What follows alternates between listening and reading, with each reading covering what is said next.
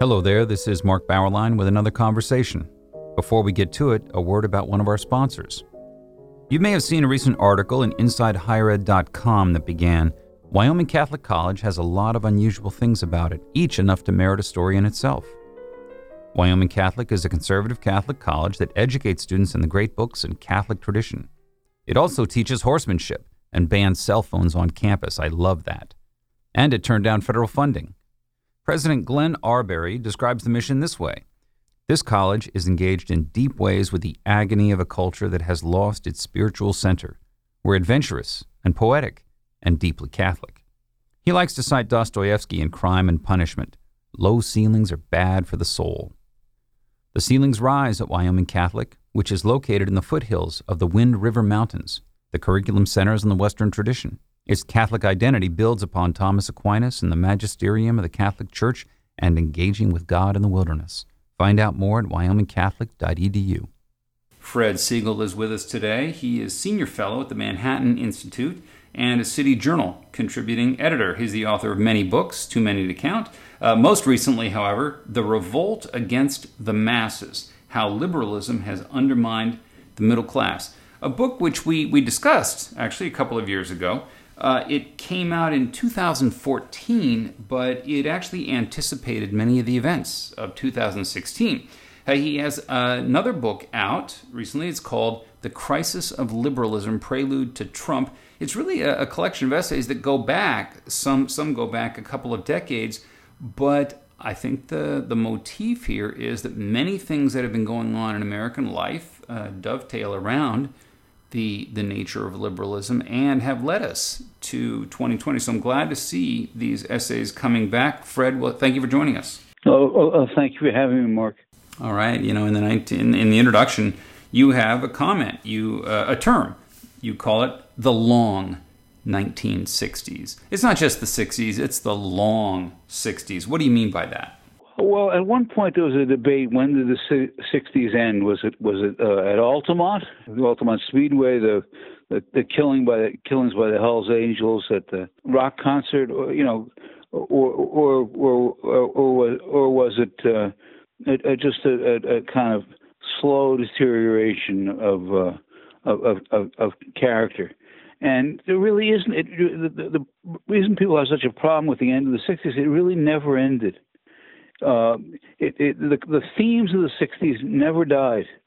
Uh, they, they, they, were they were they were carried on, and, and and one of the things you, you, you see is the way the way that uh, the kind of quasi religious, quasi political desires of, of, of, the American left just mutate slightly, but they never, but they never, they never really uh, leave the field. Yeah, I mean, a lot of conservatives believe Ronald Reagan finally put the '60s to, you know, to death, but no, no, the the certain elements they ran right through the Reagan Revolution and kept going. That, that's right, and so the much of what, what Lasch writes about it, it picks up on on what we would find immediately contemporary uh, uh, the sense of, of, of a left wing uh, which, which which sees itself as anchored uh, in, in, in only anchored only in, in the desires of the individuals talking about it or, or embodying it, but but having having no no no no greater mooring and and a loss of any loss of any sense of historical perspective. We still don't have that, do we? No, we don't. And and this is I mean, we, we can call this a left phenomenon, but just give us, you know, terms that we often see. Fred, what is your fundamental division or divisions between the old left and the new left? Well, if, if we're going back to the 60s, the, the supposed division was that, that the that the new left uh, recognized that um, that Moscow uh, wasn't an ideal place. It wasn't. It wasn't a place to be emulated. But the trouble was, the, the new left had had a whole series of heroes who were who were also quasi totalitarian or to, or fully totalitarian, like Castro. I, I mean, it's now about ten years, but I, I remember walking, coming across a guy on the uh, Hunter College campus. I was giving a talk, and he's wearing a Che Guevara T-shirt. of course. And, and you know, and uh, I, I said, "Do you know who he was?" The guy says, "Sort of." I said, you, you, you did you know he was a mass murderer? And and guy just looked at me horrified and just said, uh, "You're you're bumming me out," and and, and got his speed and, and and departed. But that's what it, that, that's you know he, the, the, the, so supposedly this is a new left, but it really wasn't very new at all. It really was a continuation in in in in, in new in, in new guise of old old elements. You go back to 1967 in the cities, Detroit and elsewhere. You know, one thing that you actually reminded me of there were it, it wasn't just one or two deaths in a riot which we see today taking place and the nation is horrified by this for example the, the woman who got killed in charlottesville uh, got run down but the numbers in in Detroit, for instance, was it 32 people killed that that that, that I saw, and that this was not uncommon at that kind. Was the violence the violence was that widespread? Yes, and um, at the time uh, the, the, riots broke out in in Newark. I was in New Brunswick, and, and New Brunswick there was mild rioting going on in New Brunswick, and so I drove I drove up. Uh, uh, uh, Route 22 up uh, past Plainfield where there was rioting. I got to Newark. Hopefully, you're going to catch up with a friend, an African American fraternity brother uh, who lived in Newark. And I, I was hooked up, and he everyone was freaking out. We we, we went into a, some kind of fast food. It wasn't it wasn't a Hardee's. It, it, it, it was a place that doesn't exist anymore. When when they finished eating, I, I went outside and I there was an African American couple behind me, and I held the door. Well, they they they flipped out. Is this guy? What what kind of trick is this guy pulling? Is he going to slam the door on us? You know, what, why is he doing this? I, you know, I, I said to them, I just, I said, hi, you know, I just said hi, you know, in a friendly way. I didn't get into it. And uh, my friend said to me, uh, you you got to understand, uh, people here are just uh, completely on edge, and I think there were 17 people killed in Newark. Uh, it it was Newark was new, and I, and after after uh, I spent a little time there, I want, just wanted to get the hell out as fast as I could, and I didn't take a route a route back on uh, home that was uh, that were that led me through uh, riot riot torn uh, towns. Did you what you see then? Did what you saw then have? In, in terms of proportions, is it much worse than what we're seeing now, or are you are you worried about what we're seeing now that we're, we we may be heading toward the the degrees of, of violence and mayhem that we saw then? Well, I, I think it's I, I think it, it is both worse and better then, and worse and better now. The the the the, the growth of an, of, of a, uh, crazed, woke upper middle class radicals, white radicals, who are much more radical than than uh, the uh, black population. Uh, that's new. And, and, that's and that's that's that's uh, uh, frightening. It's not that that this was entirely absent then uh, I, you know, I, I had I had uh, friends who who uh, were, were, you you would describe then as woke. We we, we describe now, I should excuse me, as as woke. That weren't that's not the term that was used then, but there we would call them ultras. But the other thing the other thing that's happened is I can't tell the difference between I don't I don't know what left and right mean. I don't think that those terms have any meaning for, for American politics today. There is no traditional left wing uh, because the left wing was traditionally uh, uh connected to uh, a, a, working class, you know, uh, liberating the working class. For, for today's woke radicals, um, the, the, working class is the enemy, especially if they're white. Yeah. And so we're we're we're in a, we're in a completely new framework, and I, am not sure I'm not sure where, where, where this leads us. You know, in the course of your your introduction uh, you you mentioned something very interesting about President Obama. You say that while the disruptions of the 60s and 70s were happening, President Obama was far, far away from all that. He didn't experience that as a child, the way I did. I, I was born in 1959, but that he did come into the United States, into college, uh, in the in the early '80s when we got this sort of first wave. You call it first wave of political correctness, really settling into a dogma. You know, it's coming off the streets and it's going into classrooms. It's going into institutions, and that this this experience really did shape uh, a lot of his ended up shaping a lot of his presidencies, such as the way he sort of did institutionalize some forms of political correctness inside the federal government. I've never seen anyone make that point before, Fred. Is that, is that, is that all you? Is that original with you? Yes, yes. I think it's right. This is a side story. Uh, before Obama was elected, I was in Chicago, and uh, my my my wife has two wonderful sisters. One of them lives in Chicago, the other lives in Illinois. I like to joke that one lives in New York, one lives in Illinois, the other lives in California, and that between them they, rec- they represent all the country's problems. But anyway, I was, I was at the older, my older sister's uh, house in in in uh, Chicago. I say my older sister because I'm married for, for 45 years. I never had any sisters. They are my sisters. So she had a lot of friends she, she uh, this is her name is Joni. She knew she was just one of the lively. Still, she still is. She's 80, 89 years old. One of the live, 87 years old. Excuse me. One of the liveliest, most and people you could imagine. So she had being Joni being Joni had one series of parties after another. And who did I come across at these parties? People who knew Obama the guy who'd been his former accountant, the guy who'd been his who'd been his no joke his dry cleaner, a, a guy who'd been quote unquote a friend, and I, I, they frightened me out. They frightened me out of my wits. Uh, not not that they not that they said this guy's going to do. If, none, of them thought he was remotely ready to be president, but they were all in favor of him being president because they thought, well, he's from Chicago. This this will all be the, to the good for us. You know, the, the pure patronage question. Well, it didn't, didn't really come through that way either. But in any in any case, you you, you had a sense of there uh, of a guy with no real character, and they knew this guy in, in Springfield, and uh, as the, the more I investigated, and uh, uh, the, the more I, I realized he accomplished absolutely nothing in his life. He he, he was simply a, a guy with, with a good resume who spoke well. Fred, he was the one, capital O.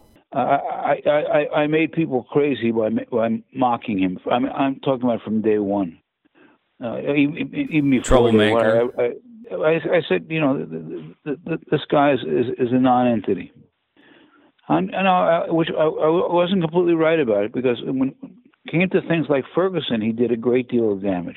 And then the, he played a, he played a subtle game. You know, Eric Holder, his his hard edge uh, attorney general. Yeah. Attorney general uh, went to you know had issued a report, and the report was uh, fair minded.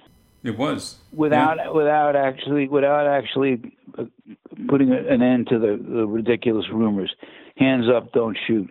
Well, there was a guy in the scene just just made that made that up. So what about what Obama did is is is it, it intensified the, the racial divisions in the country without without being too harsh about it. You know, with the racial divisions we have right now, one would think that Obama could be a civic, not a political, but he could be a civic voice here that should carry a lot of weight in terms of let's bring down the temperature. Okay, let's just settle down. Everyone just calm down for a while. I mean, I, I, would think that he, he would be a visible he, he could be a visible presence in. I mean, what would happen if Obama spent three days walking through Chicago, walking the streets of Chicago, talking to people? I, I think that that would go down as a memorable occasion, and it would boost his it would boost his standing, and he wouldn't have to take any real positions there. Just show up. Be a calming presence on the scene. Am I wrong about that? Uh, but he, he was never very civic. It was never. It was always intensely political. And right now, he, uh, he he's in Martha's Vineyard, uh, in his twelve million dollar mansion. I mean, Obama has has done very well for himself, and he, you know, he, I don't think he's he. I don't think he was ever much interested in civic life, and and you know, he, he how did he get elected senator?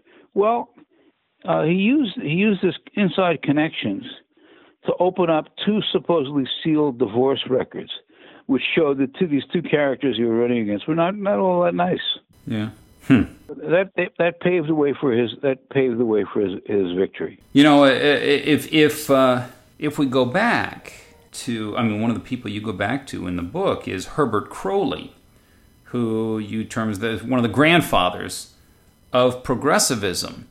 But when you look at the current progressives, Obama and, and the rest, you never hear them refer to Herbert Croly. Why is Herbert Croly forgotten? Uh, they don't read. I'm about more than a decade older than you were. When, when I went to college, they were not one, not two, but three new editions of Herbert Croly's great book, The Promise of American Life. It came out the same year because it seemed so pertinent. Everyone on the left read it in the 60s. Everyone read it. What happened? The successor, the successor generations uh, stopped reading. Period. I mean, uh, that was my experience as a college professor. That oh around somewhere about two, 2005, uh, my students had stopped reading, and nothing I could do could change that. Hmm. I, I, used I used to assign uh, both the New York Times and the Wall Street Journal, and I said you could read either one, and we'll, we'll talk about one article a, a week uh, from one of these papers then I, as the time went by, I said, okay, now I, I just want you to read one article a week from the Daily News or, or, or the New York Post. That didn't work. They'd they'd come to class with uh, these newspaper handouts, uh, excuse me, subway handouts. There were still saw a lot of subway riders in those days. These subway handouts were the, the kind of thing that you, you'd get at a supermarket, with you know um, three pages of news and ten pages of advertising. Anyway, when that happened, I, you have to understand that the, the, the school I taught at in those years uh, was was one of the hardest schools in America to get into. It, it was the, the, the students were the top three percent of the country. Uh, the Cooper Union for Science and Art in Manhattan. That this was happening to the Cooper Union, I, I just uh, I, I didn't quite understand it. You know, and then I realized it was something that was it was larger than than what I was what I understood. That it was when I, I went to speak at other colleges and, and I and I discovered my my God, I'm I'm I'm in a, a, a in a chartless forest here. And and it meant that I mean there there was a great progressive tradition from Croly, you know, 1910 and the New Republic uh, on down through through the decades and they lost that tradition. They didn't care. I mean, is, was this a, a, following out of sort of a, a, new progressivist simplification that said, "Why should we read the old stuff? Uh, you know, the, the, we know we know the past was wrong. Our job is to make a better world. It is not to to look back." Was that the, the logic you saw, or did they, they they didn't even they didn't even get that far? No, it was very much the, the logic was we're here to remake the world we, we don't need, we don't need to know. And, and insofar as they knew something in the past, they'd once read a book by Howard Zinn, and it it it, it didn't go beyond that, and it was disconcerting because it wasn't left it wasn't left or right. There's a reason people use the term woke. It's not left or to be woke is not to be in, in, in my understanding at least. People are neither not neither left nor right. They're entitled. Huh. They're entitled to govern they're they're they're entitled to have their their word taken as law. It, it's such a self compliment. If I'm woke, everyone else is asleep. Okay, dull, insensible, and I'm woke. It's really a declaration. It's a nice pat on the back, certainly. Yes, that's very much the case. You see elements of this in some of the people I write about as godfathers of liberalism. You see, you see element, you see elements of this in Randolph Bourne, whose name has been completely forgotten but was some someone who's read intensely by half century of, of American left liberals, and he, you know he, he would talk about awakenings, but and it has some of the same meaning. And and you, you referred a minute ago to Christopher Lasch. He was very good on this, wasn't he? Eventually. Uh, I have an article in an essay in, in the in the uh, collection which I really take Lasch to task for, for some of his writings.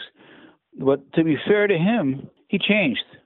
He learned, and he he became a, a, a, a much better historian as time went on. You also have a, a, a little piece on another book, a book from the 60s, uh, William F. Buckley's The Unmaking of a Mayor. Now, Alfred, I think that's one of the great books of the '60s. I, I, I think it is. It, it is a fantastic one. Now, why should we still read that book today? Well, if if you're a New Yorker uh, suffering through through De Blasio, uh, the book speaks to you immediately.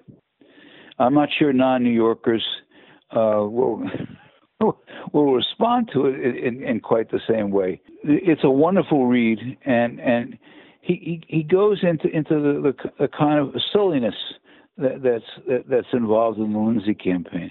Now, the, the Lindsay campaign, you know, the, the official record, rhetoric was there were no riots in New York. There were many riots in New York. There were no riots reported in New York. And so, so you, you those, in, in the case of Lindsay, you get you get an anticipation of what's going to happen with the media later on. As and, and now, and today, the, you know, riots can take place. Well, eventually, you know, in Portland, I guess two months uh, was enough, and, and there was some minor, there would be some minor reference. Uh, and uh, you know, I, I still look at the New York Times uh, very reluctantly. I have an online subscription, uh, which I barely read, but I, I, you know, I look at it to see, and sometimes there's something that's worth reading. It's not totally worthless, but oddly enough, I find out that the, the paper that I grew up uh, to despise uh, the New York Post is the most interesting paper in New York. They have some funny covers, don't they? Yes, they had some very funny covers. They had a cover the other day about some young, some young Upper East Side uh, college student, wealthy, who, who'd gotten arrested, and apparently she's a big, a big, a big uh, uh, a fan of, of the left, or at least she thinks she is. And the headline show what was she's got the hots for Trotsky. Well, now there's, now there's another story. The, the, without mentioning names, a, a, gal who lives very near me. I sit I sit on my porch and I, I read, and uh, people come by and they want to talk to me. I'm happy to I'm happy to talk with them. So she came by. This is what three four days ago, and and and we start talking. Her daughter is a friend of of, of, of the, the the the wackadoodle uh, woke gal from the Upper East Side, well-to-do, well-to-do gal from the Upper East Side. Uh, the daughter is not is not woke and is is semi-sensible. When when this this woman I know whose, whose, whose daughter was friends with this with this gal, she said this woman lied. She, you know, she lied. She said I had nothing to do with this. I don't know why I was. And then the Post uh, publishes a 12-page radical manifesto. I say radical, not left or right, just uh, radical and insensible, maybe is a better way to put it. Insensible manifesto from the scale. And the, the, the friend who, who lives down the block, the, the daughter, uh, is is uh, gobsmacked. Uh, she can't believe this. Is, she this woman told me uh, that, that, that the police are just making this up. And it was at that moment she recognized that, that lying has always been part of radical politics. You know, you, you mentioned John Lindsay, and you have some, some items on John Lindsay. People today, people under maybe 60 years of age, they don't know what John Lindsay was. I mean, my mother was in love with John Lindsay. I mean, I mean, she would swoon uh, you know, a 40 year old woman would swoon over John Lindsay every time he appeared on camera. He was he was a star, and Buckley Buckley did a lot of damage to him in those some of those debates. But uh, you you you talk about John Lindsay a lot. Boy, he disappeared fast, didn't he? Well, he, he was very handsome. Um, he, he was very very handsome. He, he, was even more appealing than Bobby Kennedy. Um, uh, but, he was such a disaster as mayor. Uh, the, the, the the enormous growth of welfare at a time of 3% uh, unemployment. When, when Lindsay came to his downside, when, when the city, he was mayor as the city economy was just booming. But then he held on and he got reelected, and he was mayor as the city economy, uh, thanks in part to his taxation and re- regulation policies, collapsed. The city lost 600,000 jobs in, in the early 70s and the, the, the consequences were, were just uh, horrific. And and Lindsay, people people stopped talking about Lindsay. You know, he, you know, it used to be he it used to be that they, they wouldn't shut up. Then yeah, I, I had to I had to bring him up. I found in conversation. I said, "Well, what about Lindsay?" But, and, and then then you could have a little bit. But besides that, you you couldn't you couldn't talk about him. On the other hand, the Black Panthers haven't gone away. Why are the Black Panthers lionized today? You you talk about them a little bit in the book. So. Yeah, they they never went. The the the, the famous uh, incident at at at, at uh, Leonard Bernstein. There's there's a, a Tom Wolfe essay, which is one of his best, one of Tom Wolfe's best, about about a a, a party uh, uh, at Leonard Bernstein's, at which all of all of the faux radicals are invited, all all all the Hollywood types and yeah. limousine Broadway liberals, types, limousine liberals. Thank you. Uh, and uh, it was I think it was a fundraiser for the for the Panthers up there on Park Avenue, and uh, Wolfe wrote it up in an essay called "Radical Chic." It's a great essay and worth and worth worth reading. The audience just you know bought bought the the, the line lock, stock, and barrel, and here here were these guys with beautifully uh, coiffed uh, and and and wearing black leather jackets. Uh, they, they they they just or aesthetically they they they they were knockouts for the for, for the audience, and and uh, exactly one person uh, challenged uh, challenged their, their their account of America. The the, the Hollywood director Otto Preminger, who had, who who had been uh, born in Germany and, and experienced the Nazis and, and escaped. And Preminger was alone and saying, you know, this is just nonsense. And, you know, but but uh, the effect of the effect of the Wolfe essay was to make fun of them, and and they they they faded some, but they didn't they didn't fade entirely, especially on the West Coast where they they uh, there, there were a series of prison uh, uh, prison breakouts, uh, and and and they they maintained their reputation.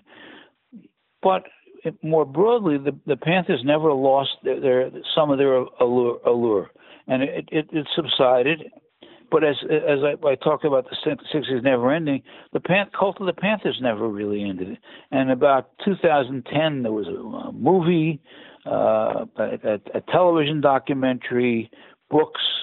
The Pan, the, you know, the Panthers, were, the Panthers were back about the same time that Black Lives Matter was taking off. And Black Lives Matter is very much uh, a, a, Panther phenomenon, an ex- extension of the Panthers, except they're close they're close to the Chinese Communist Party and, and, and, and not Moscow. The book is The Crisis of Liberalism Prelude to Trump by Fred Siegel. Fred, thank you for joining us. Uh, thank you for having me. And thank you for listening to our conversation, which has been supported by Wyoming Catholic College, which combines great books, the Catholic tradition, and the great outdoors of the American West into an extraordinary education. Go to wyomingcatholic.edu or contact the admissions office at 877 332 2930.